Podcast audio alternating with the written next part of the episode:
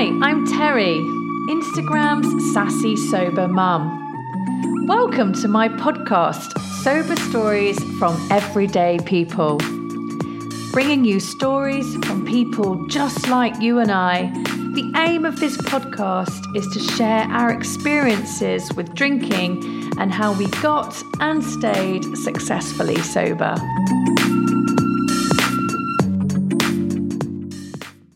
Hello, and welcome to Sober Stories from Everyday People. Today, I've got the pleasure of speaking to Fran, who's 194 days sober, which is just around that six month mark. And she's based in Battersea in London. Thank you so much, Fran, for making the time for me today. Um, I'm so glad to get you on the show. Finally, we have been trying, haven't we? yeah. Oh my God. Thank you for, um, yeah, making the time to talk to me. Um, as I mentioned, you literally, I, I found out about everyday stories on Spotify from day one of, of my journey. And it helped me so much. It had a tremendous influence on a kind of helping me stay sober and just having access to the sober world, which I knew absolutely nothing about. So I'm really excited to be here, um, yeah, and share my story with you. So thank you. Oh, I love that. Always just makes me feel so much pride when I hear that people, you know, find the podcast and get so much from it. And we were talking before we started recording that, you know, I remember in the beginning of my sober journey, I didn't really know what a podcast was. and then I found this app on my phone and I just thought, right, let's, you know, let's just see what this is all about. And immediately there was just so much free, you know, instant um, content available. And it really helped me and supported me being able to listen to podcasts in my early days. And one of the things that I always loved and gravitated to was people's stories. I loved hearing that other people were feeling like I felt or going through what I was going through. Um, and so to be able to be kind of a driving force now, creating this podcast and sharing other people's stories to help other people, you know, people like you more recently, and, you know, people that might be just, this might be the first episode they're listening to. I just, you know, blows my mind a bit really. And yeah, and, a, and a lot of it is, is, is down to having great people like you on the show. So uh, as always, I'm hugely grateful uh, for all the guests that come on and share their stories. So why don't we get to know a little bit about Fran? Tell us a bit about yourself. Okay, so I'm Fran. I'm 32. I live in Battersea in London. Um, my dad is Irish and my mum is Guyanese. So that's a place called Guyana at the top of South America. Um, I worked as a personal assistant pretty much most of my adult life. And I, now I do it freelance. So um, I do a few little jobs freelance, and uh, one of them is uh, putting on workshops for underprivileged young people. They're quite creative and very much focused on life skills. Um, I'm training to be a life coach currently, and yeah, I guess in my hobbies, I I write poetry and I perform them at open mic nights across London. So it's just amazing having like that accessibility, not just to the sober community, but also the creative community as well. Um, yeah, it's definitely what I'm so passionate about writing and yeah, I'm currently writing my first book. Um, it's just in fruition at the moment. And yeah, that's it really. I, I, go to the gym and I cycle pretty much everywhere in London. And yeah, I think that's pretty much me. Um, I don't have any kids. Uh, I have a partner and yeah, we're based in London. Wow. I love all of that. That's quite, it's quite different. You know, there's a lot of, um, there's a, there's a lot of really interesting things happening there. And it sounds like a really, exciting time of your life and and maybe being sober has helped to encourage a lot of that creativity and that motivation to get into all these different things and to maybe change your career. And you know that that's coming up more and more frequently with with people that you know when they stop drinking just life goes in a slightly different direction, better direction, but a different one. And all these new avenues open up. And I think that's just, I think that's lovely. Um, so yeah, sounds like a super exciting time. And I'm really looking forward to understanding more about your story and, you know, what kind of led you to this place where you are now. So with that in mind, why don't we go back to the beginning and describe your life with alcohol? What did that look like? Wow. Um, okay. So, God, I thought about this from listening to a lot of the other podcasts, and alcohol was in my childhood from a very young age. Uh, my dad was and still is a huge drinker. And, you know, looking back in hindsight, you know, it probably wasn't very evident his relationship with alcohol when I was very young, but you do have those slight memories of, going to the shop late and him kind of doing, ex- having extravagant parts of his behavior, which now I can put down to alcohol. Um, but when I was six, uh, he left my mum and, you know, I, I can understand what a huge integral part alcohol played in that decision of his. Um, and it was me, my sister, and my mum. We ended up moving to South America, where she's from, um, when I was six. And it, it, was obviously such a huge culture shock for me. It was such an uproot in my life. But I'd say the, the main thing that affected me was this huge transition of, you know, my family's broken up now and I experienced a huge level of abandonment and pain from that experience. And it's only looking back at my life and, and my particular relationship with alcohol as I see how much I dealt with that pain mm. um, through trying to numb it a lot. And um, yeah, and when I came back from, we, I ended up moving back to London when I was 12, just before year seven um, I had longed for a relationship with him and I there was a part of me that was missing and I'd very much romanticized this dad that was a huge part of my life. And when I came back and, and I really, I saw the effects of alcohol and how it had changed him. I was very, very much exposed to it and, and there was no running away from kind of his abusive behavior and him prioritizing alcohol in his life. And it, it, was very difficult. It wasn't the life I'd imagined that I was coming back into as a child. Um, he didn't try to hide it. And um, I, would say that that lived with me quite a lot through my own relationship with drinking, which ended up starting at, at 13 going on 14. Uh, I, you know, just like many of the people on your podcast, uh, living in London and, and drinking in the parks and it being so acceptable. Mm-hmm. Um, my first drink was actually at home. Um, my dad, I, I, I, what I find very interesting about how alcohol progressed in my life was I never saw it as a deterrent, despite seeing him change and transform into this person that was kind of a shell of himself. And it created a lot of fear for me. And uh, I was very uncomfortable knowing that his safety was at risk when he drank. Mm. But once I got to about 14, I started saying, oh, well, you know, what is this thing? I'd really developed an interest in it that wasn't, this is dangerous, don't have it.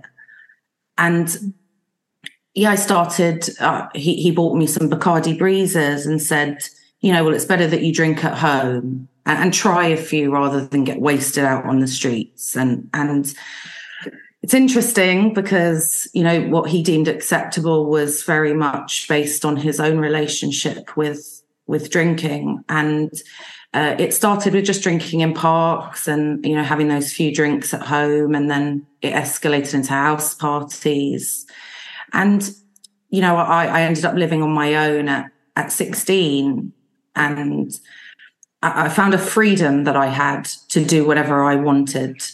And you know, at that age, it was, I, I you could get into clubs, you could drink and, you know, different parties that people were having. And as life kind of went on, I can explain alcohol as when I first found it, life became colorful.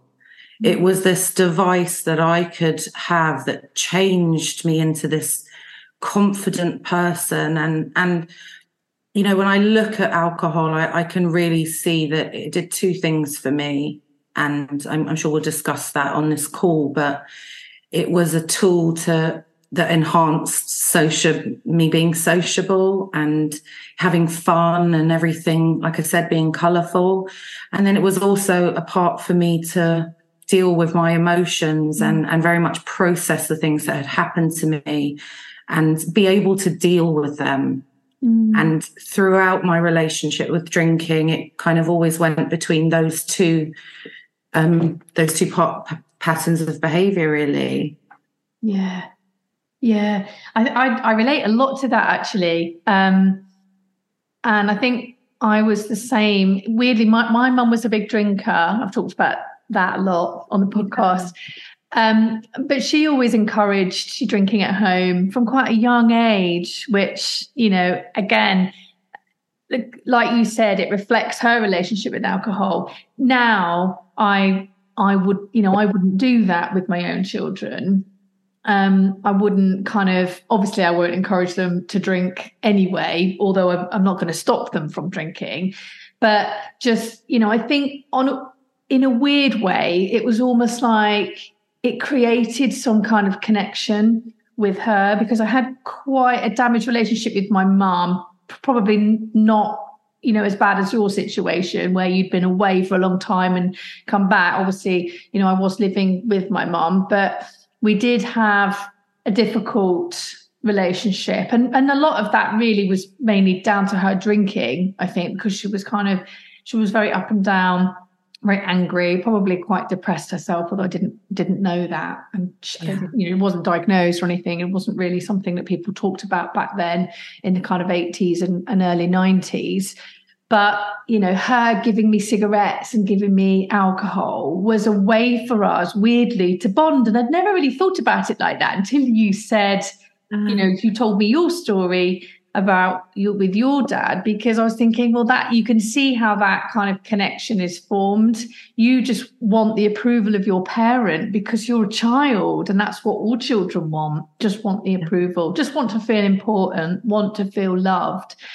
Um, and you know, so I can see how that, you know, that creates that sort of weird, quite damaging dynamic, really.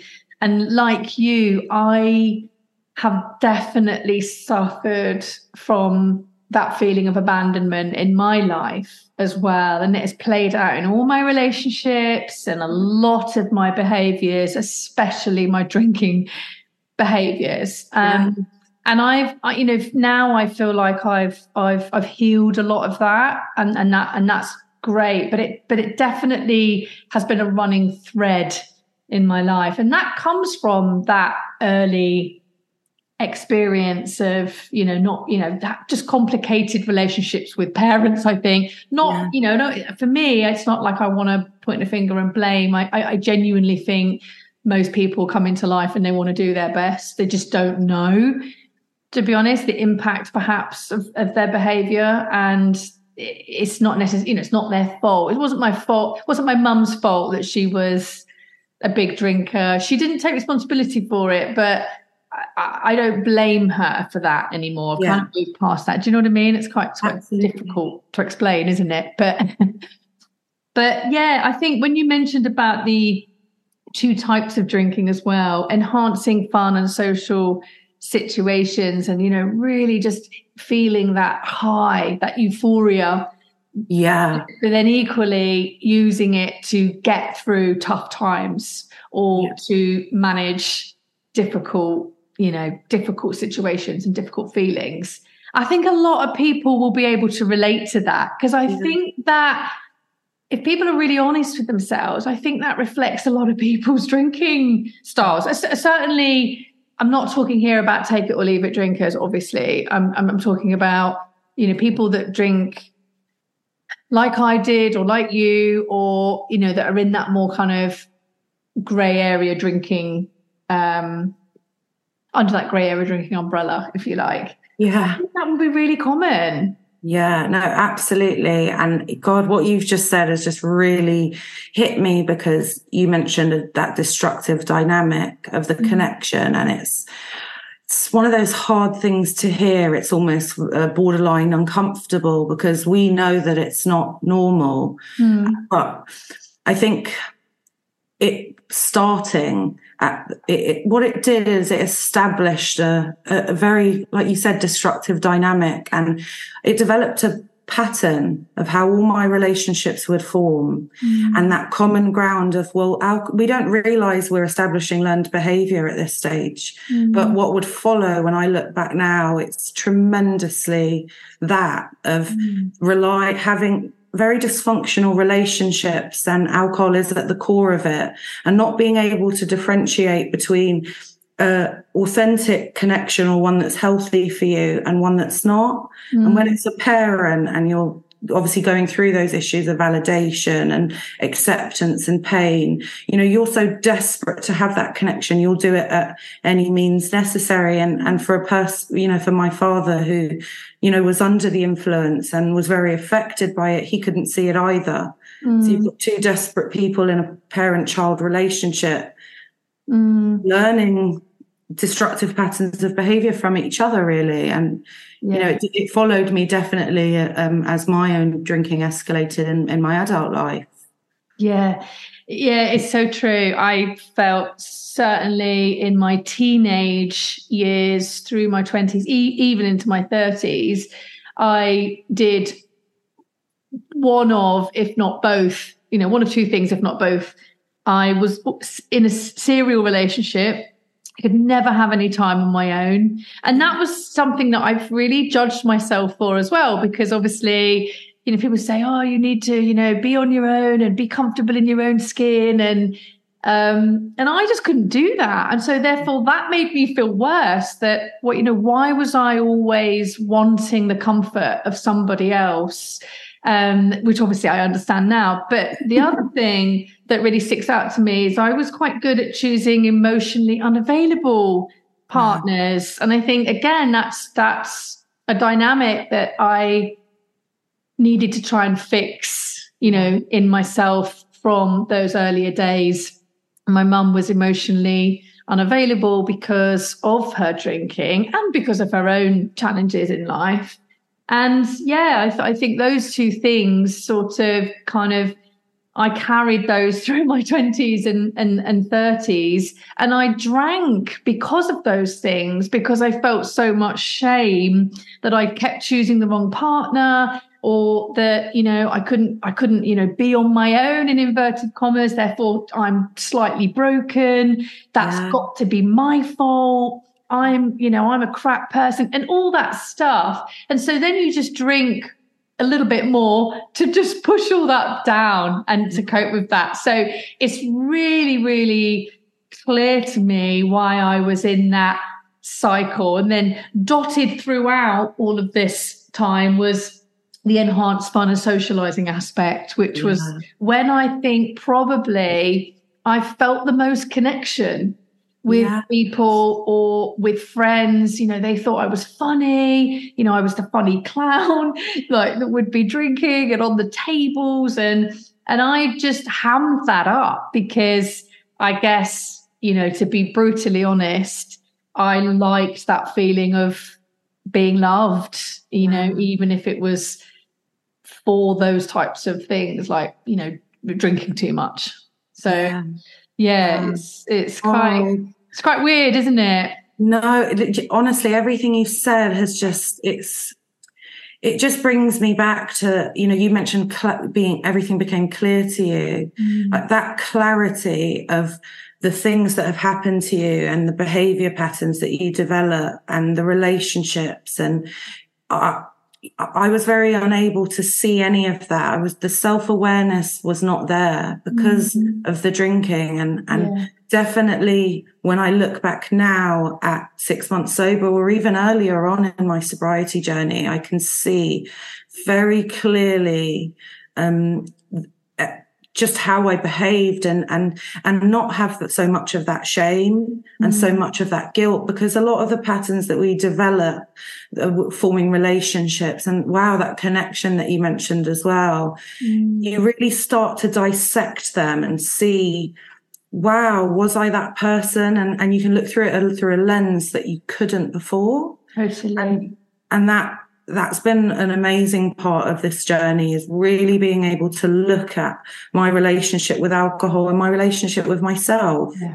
And who I became through learned behavior and, and through just everyday thinking justification that this was normal. And, yeah. you know, looking back now, it's anything but that. Um, yeah. but so similar what you said. And a lot of us relate to the same stories, even though we are different and we've had different experiences. It's that that core similarity that creates a connection now that I could never have had when I was drinking. Yeah. Um, although I believed it to be the greatest connections of all. yes, same. Yeah, same. Um, and it's only when you step out of it that you really see how how wrong you were yeah. and, and, and, how and how much better life can be exactly. you know for your, for yourself so talk about um how did you get to the point of actually stopping? I mean, what did that day look like for you? Okay, wow. So I the drinking for me, it became such an integral part of my socialization and my coping mechanisms with life. And I didn't realize that it had become so much at the forefront. So when I my my life just became sheer chaos. And if I'm completely honest, I was able to keep a job and I was able to have my house, my, my flat and, um, go to the gym and do all of these things in life that tell us we're fine and that we don't have a problem because we're not at the worst spectrum of alcoholism. Mm. This is normal. And, and what I started to do was justify my drinking based on my external circumstances. So looking at friends that were drinking and, and looking, mm-hmm. you know, you start to put yourself in scenarios and predicaments where inevitably you're around people that mirror your own habits yeah. and drinking patterns. And, you know, I, I was lying to myself so much that it, went on for years of, you know, the parties at clubs at 18 and then the cocktails after work at the office mm. and then, you know, wine at home. And, mm. you know, it was just chasing this feeling that you referred to earlier, just, just a moment ago of that euphoria mm. and that I can deal with these emotions and, and I was take, you know, the social element was, it started to get out of hand with arguments and, uh, you know, I'm, I'm quite an extroverted person and I'm quite emotional and, and deep. I've always been that way. And I don't know if it's the creative side of me, but, but alcohol, it, there was almost a piece of pain. There was, it was pain laced into that those parts of me from my childhood and mm. alcohol allowed me to feel it all it allowed me to sit there and go over it was almost like a therapy for me mm. go over all these dark parts of myself that i could face and i had the courage to face when i was under the influence mm. and you know as the cracks started to show i started to deteriorate my as a person in all avenues not just externally not just was i starting to be late for work then i was missing work then I didn't want to go to work and those mood swings on a Monday and then looking forward to the weekend and all those, that pattern of, you know, that cycle of destruction, if you like. Mm. Um, but it was more who I was becoming. I, I was becoming a person that was unreliable. I was becoming a person that people didn't want to be around anymore. I was becoming that person at the party that wanted to bring out all these feelings and all these serious talks about darkness and pain and mm. and it, it it became too much and and I think when I started to realize that I was becoming someone I didn't like to look at in the mirror, you know, I think that's when it went into the stage of my drinking where, you know, I was very defensive about it. Oh, well, it's not me. I'm not the problem. You know, why is everyone detaching from me?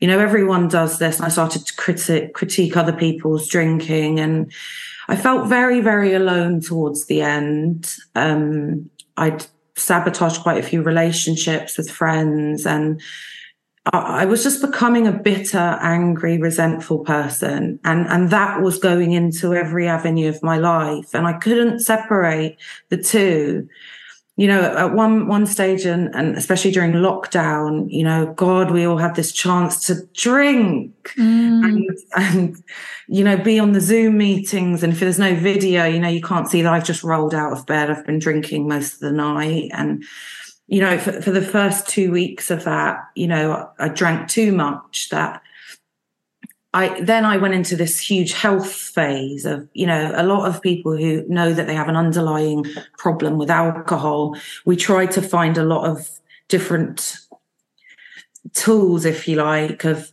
of how to how are we going to tell ourselves and convince ourselves that what we're doing is fine? Yeah. And you know i started going i lost a lot of weight. I did up my flat and and it was proof that i'm I'm, I don't need anyone.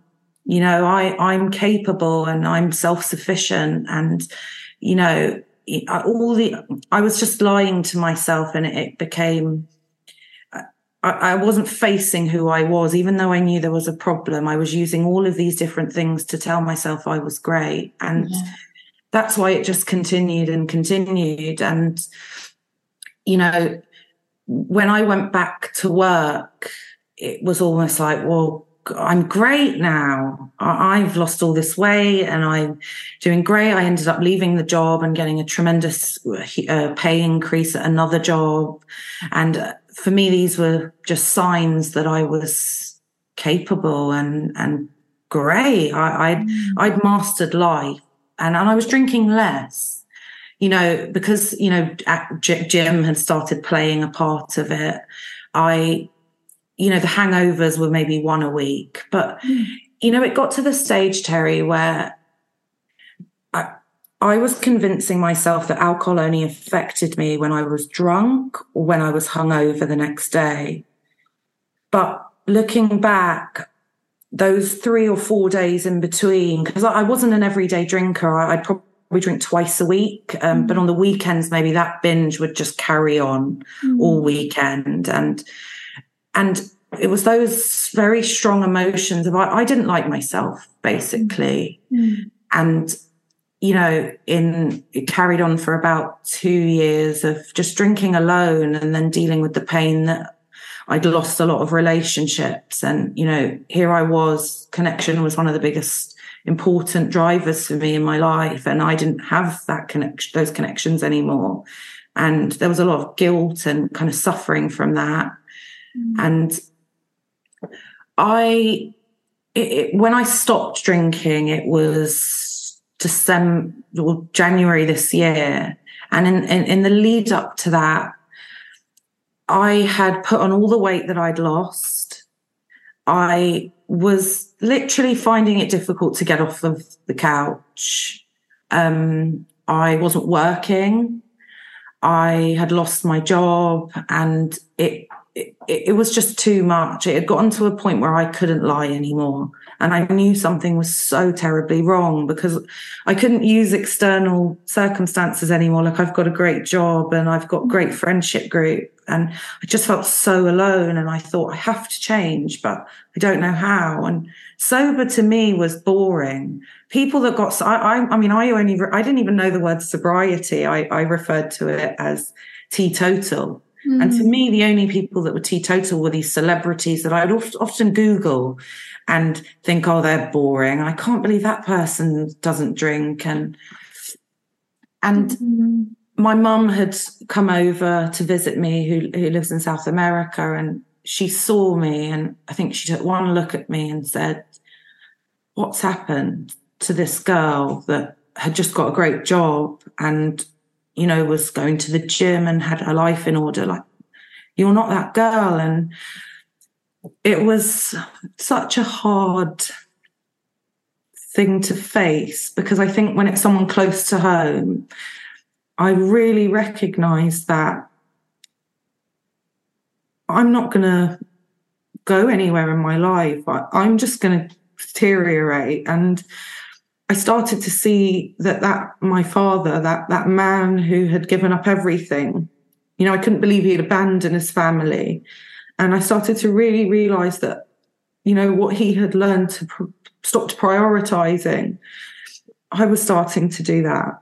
And I just didn't have a care for life. I didn't have a really care for myself. And and it was just very painful and I felt very alone and very stuck. Sorry. Um, and you know, my mum kept saying to me, I think you need to uh, go to AA. I think you need to stop your drinking, Franny, because you're, she calls me Franny. And she said that, you know, you're such a creative girl. Like, why don't you write anymore? Why don't you, you know, you're not the person that you're meant to be. And, and God, when when you realize like everyone's got their own journeys and and everyone has a rock bottom, but for me it was just a culmination of realizing that alcohol had taken me so far to someone that I didn't want to be anymore, mm. and I was desperate. So what I started to do um, towards the end of the year was go to different, you know, Eventbrite. I started going to all these different things that were going to help me on a self discovery journey. And I hadn't, I'd minimized the drinking, but I, I thought, let me help myself. Let me get some motivation from somewhere and then I can make the decision to stop. Mm-hmm. So I started going to just different talks about happiness and, and the brain and, and, and different things that you, God, you have got so much access to.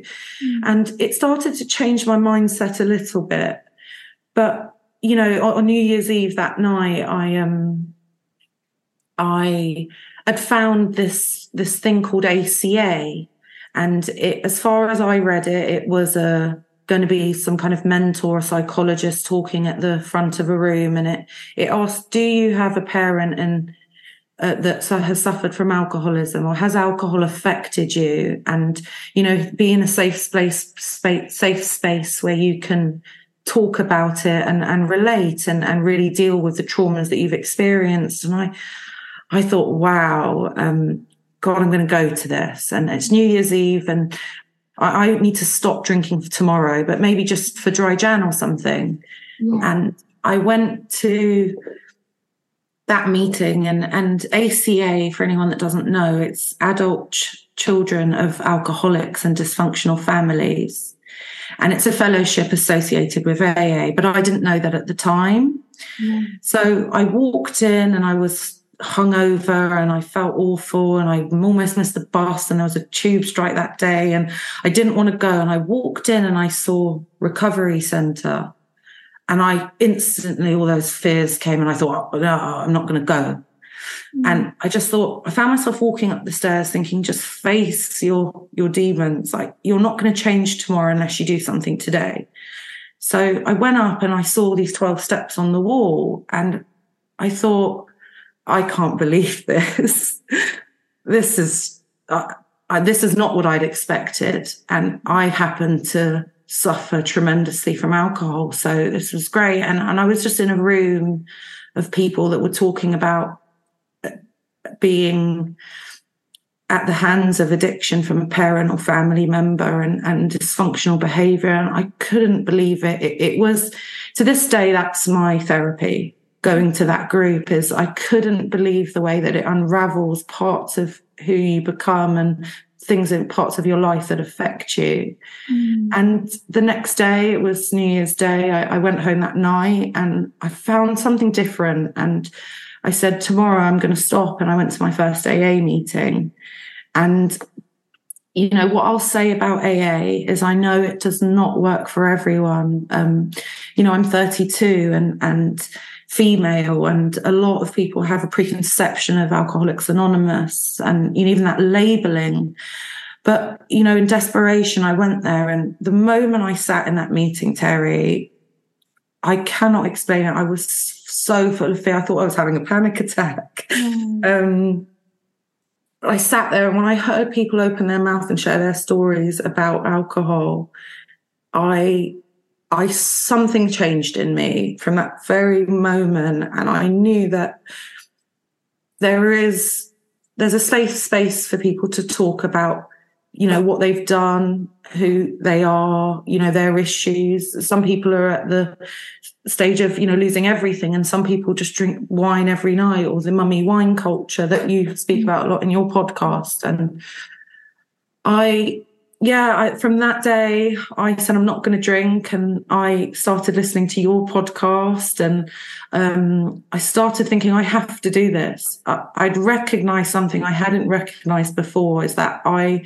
alcohol was destroying my life and i don't have a powerlessness towards it mm. and the support that I got and the connection I got from AA and when I started a blog on, on Instagram, once I had that, I, I, was provided with the tools to really start my journey and see that it was possible, something I'd never thought was possible before. So, um, yeah, that's how it started. I don't even know if I answered your question, but that's from that moment, there was a shift in, in my narrative of alcohol doesn't work for me anymore yeah.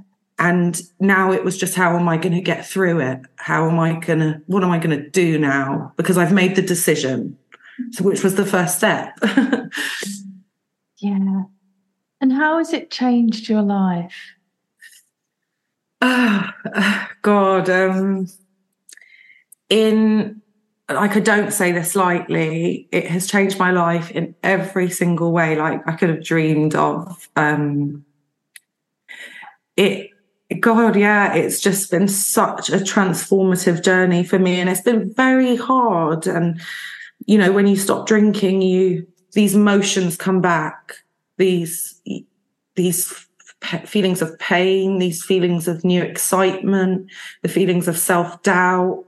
You've got people that doubt you around you. You're known as the drinker. You've become an identity. So it's time to formulate who you really are underneath it all. And it it was so it was so eye opening. It was a new experience for me, but it it allowed me to rediscover who I was and who I wanted to be, and and put certain things in life in order. Mm. Um, and it's just the biggest blessing. It's it's allowed me to have better relationships with people. It's changed and transformed what I want to do with my life. And, you know, it's it's six months and and you know, I know a lot of people do it at different stages of their journey, but I was very much all or nothing. I was like, if I don't kind of transform every part of my life, which means job, which means, you know, focusing in on something, then you know, I, I find it hard to stay focused and really delve into the sobriety. So, yeah, just in answer to your question, it's been, it's, I finally feel like I am becoming someone that I'm proud of. Mm. And, you know, and letting go of guilt and, and childhood and that pain that, you know, you, you mentioned, like, we do recover from a lot of the things that happen to us. And, you know, just being able to accept who I am without the drink has been a lovely journey and, and connecting with people who are like minded and realizing that you're not alone. It's, it's been just wonderful, like really, really wonderful.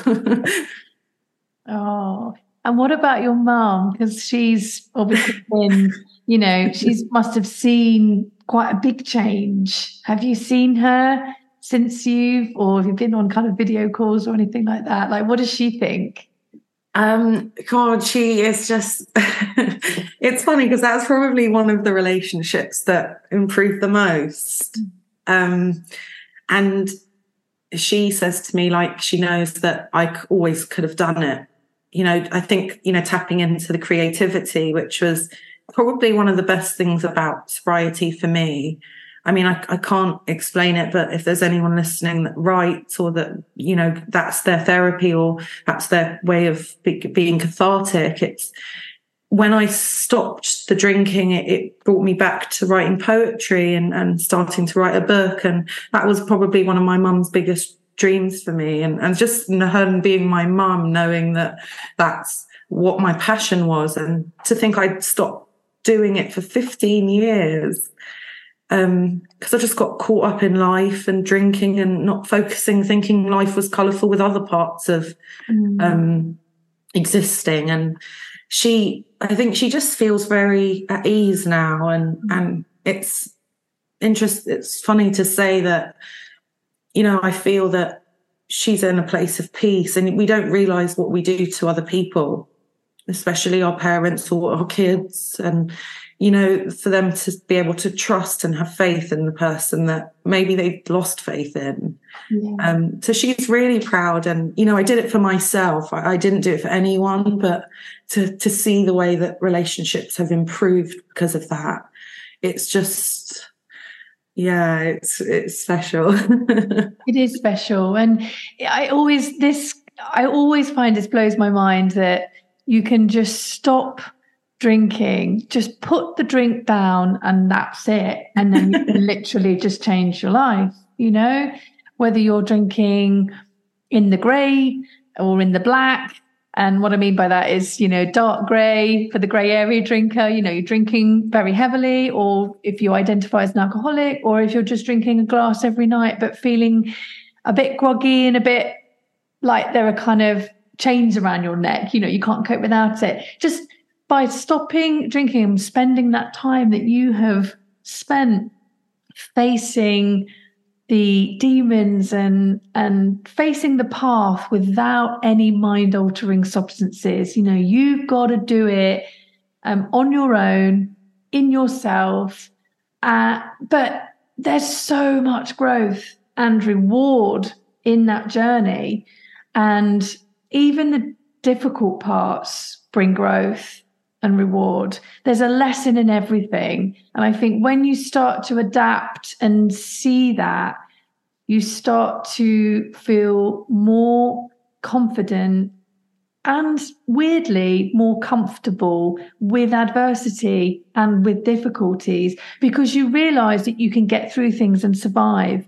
You realize that you can get through things and that things come and go, even feelings come and go. Um, and I just think that that's that's what it's all about. Alcohol for a lot of people is a coping mechanism for what whatever. Um, and just learning, taking your time and holding your own hand and learning whilst you're walking through that forest of self-discovery, um, you know, that that teaches you how to cope and builds that self trust and self confidence that you can face the world and tackle anything. And when you can do that, you're quite unbreakable. And that feeling, the, the thing that I love about it the most is um, is that you realize that you don't need external validation Absolutely. anymore. And I think that's in a lot of our stories. It was certainly a big part of mine. I had grown up with these fears of abandonment and this underlying feeling that I wasn't good enough and that I had to impress everybody all the time, otherwise they would take their love away from me. And I chose the wrong relationships and I went, you know, I was, I was a people pleaser, I was all these things. Now I validate myself. And just that one thing on its own is like the biggest game changer ever. Absolutely. I couldn't agree more. Um, yeah, you said rewarding and growth and learning and just all those key words that just are part that some of the best the best thing if you can do for yourself because yeah. it starts with you and you know the way that we're able to be good partners or mothers or daughters and you know it really does start with what we feel about ourselves and yeah. you know feeling like we can achieve things and and really working on that self discovery, it does open up a lot of doors um, yeah. because you're comfortable with yourself and you're not hiding anymore. Um, so true. It, it's so true, and I think you know what. Like, if I went back from in my life a few years ago or five years ago, people used to say you have to love yourself first before you can love everyone else. And i used to think god that's just you know that's just a line from a book. It sounds good right? But what does that really mean? I didn't really know what that meant and that's another thing that you can shame yourself for it's like well how well i don't really know how to love myself how do i just start loving myself can i go to the love myself shop and just buy it because i'll just pay the money and i'll buy it you know, I just didn't, I heard that line being thrown around and I didn't really understand what it meant. I realize now that for me to love myself, I just had to stop drinking. Yeah. Stopping drinking took me on that journey of understanding who I was, getting mm. comfortable with who I was, accepting who I was, appreciating who I am and liking who I am and having better boundaries and using my voice when I need to and not being afraid anymore and you know standing up for myself and for what's right and all of those things feed into this lo- loving yourself kind of hub if you like. And that's where it all made sense for me. Now I really understand what it means. I love myself so much now that you know i and i think that does make me a better partner and a better parent um, and a better friend. It, it does. Because mm-hmm. i'm not i don't feel overly needy. Like i don't need my husband to give me validation for example or, or my kids you know? And so it's just it is such a different place i think to be. Um but yeah that's that that's just for anyone who's listening to this and is just like what does it mean to love yourself? Because don't worry that you don't know what that means right now because i didn't really know what that really meant really. Yeah. i wouldn't be able to give the step step by step instructions of how to do that five years ago or 10 years ago. But you know now i would just say well hey why don't you just quit drinking which seems like a big thing but that is absolutely the path to gaining a lot of that self-love um, so yeah, wow. So it's been such an interesting conversation. it's been brilliant. What three tips would you give somebody um, if they were looking to stop drinking, or you know, who might already not be drinking, but and for them to stay successfully sober? What would you advise? Okay, so firstly, I'd say your environment. Um, it's so key in kind of understanding ourselves and and even maintaining the temptations um, i definitely advise to you you're you can't be around people who are all drinking in the initial stages and being down the pub if you're trying to stay sober so i definitely say to try and find strength in that solitude just in the beginning or connect with the sober community um, and use that as a tool to really help you on your journey.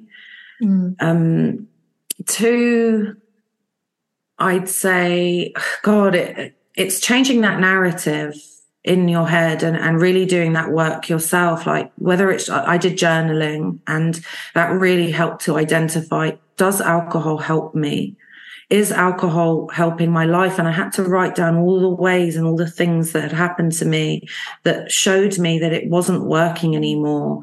And you know, that helped me to shift that narrative that stopped romanticizing the alcohol, mm. that stopped thinking, oh, it's Thursday, I'm at home, I know I'm meant to be sober, but I really want that glass of wine. I really want to run to the shop and get a bottle. I had to really stop that thought as it came in and, and play around with it, dissect it, and think, what is going to happen if I get that bottle of wine? Am I going to have that nice, you know, evening of being calm and winding down and mm. or am i go is it going to end how it always ended and i think just having that very that self-awareness and writing it down helped me to shift that narrative and mm. and i definitely recommend that like to just analyze that relationship you know, really get to the core of of why you drink and, and does it help you and, and do you want to anymore? Um, and hmm, number three, uh, say just believe in yourself. The, the self doubt uh, it can be so crippling, and it's easier said than done. As as you mentioned, the self love, and you know we're all can have that minute of self doubt that comes in, but you know it's believing that well, you know, I used to look at people that had three months or one month and think, oh my God, one month sober. Mm-hmm. I'll never be able to do that. Uh, and it's so crazy that I've done six months because I was that person. And six months was even out of the question, you know. And you know, so I'd say with this whole self belief thing is just just be kinder to yourself. That we all have pasts and shame and guilt and childhoods, but you know, it doesn't mean that we can't grow and learn. And just be be kind to yourself with you know believing that you can try and do things that are going to try help instill a little bit of self belief or mm. achievement in you even if it's one day that you've stayed sober one Thursday night, which was wine night, that is such an achievement. And mm. if you hold on to that instead of the memory of all the failures and all the failed attempts, mm. you start somewhere before you know it, you've wrapped up 10 sober Thursdays and, you know, you start seeing sobriety not as something else, but something you can achieve. So I'd say that's really important in, in self-belief and and yeah i think i've given three maybe yeah. more yeah i i think self-belief is underrated it definitely carried me 80% of the way oh. you know it, i think so just believing that i could do it you know and challenging myself if i ever felt like well you know having that kind of belief system that i I will do this, even though it will be difficult. You know, why is this not available to me? Of course, it's available to me. This is mm-hmm. available to everybody. And so it's kind of trying to challenge, like you say, challenge, also challenging those beliefs as well that I can't do it or I keep failing and trying to reframe those and thinking, what would I need to think to be successful? Yeah. How do I need to approach achieving this and breaking it down so it's bite size. I think sometimes we go into sobriety thinking, right, that's it forever. Yeah. but you know, that's overwhelming for anything in life that we're yeah. trying to commit to. We don't commit to anything forever, yeah. really. Yeah. Apart from maybe maybe marriage and you know, things like that. But you know, go into it, don't we, thinking that. But but but certainly we don't start running thinking, I'm gonna do this forever uh, you just you just want to run every week, you know. And it's the same with alcohol. It's just making it more manageable for yourself, isn't it? But yeah, having belief and and you know challenging the beliefs that you have are, are really really good tips. Um, so if you're open to us following your journey, where can we find you? Um, okay, so I actually missed that out when you asked the the three top things, but I'd say the connection yes. and you know the, the online support is so important. Um, there's a huge com- community sober community on instagram and I, i'm not sure about facebook but just connect with people that have that same like-minded goal um, and see that you're not alone in it. Um, so i'm on instagram and i'm the sober extrovert. Um, and yeah, like I just post about my my story and my journey, and and hopefully it inspires others the way that I'm inspired by so many people on on social media. Oh, Fran, I'm sure it will be definitely inspiring. Your story has been inspiring today. Thank you so much for your openness and your honesty. And yeah, thank you for being brave and just sharing it all. I think this is what it's all about. It somebody sharing their story and then other people relating to it just takes away a lot of shame for people. And there's just so much healing, I think, in hearing parts of other people's stories that are mirroring our own that we just think is only us. You know, mm-hmm. it's not. There's so many people going through the same things, feeling the same shame, um, feeling fed up, feeling like they can't do it. You know, there's all of that. So I am so grateful for you coming on today and for sharing your story. Thank you so much. And thank you to everybody else. So until next time, bye. Thank you so much for listening to this podcast. If you're interested in being a guest, please contact me directly on Instagram by sending a message to at sassy sober mum. You can also find helpful tools and resources on my website, sassysobermum.com. If you enjoyed the podcast and you want to spread the love, please like, share, and rate the podcast. I really look forward to next time. See you then.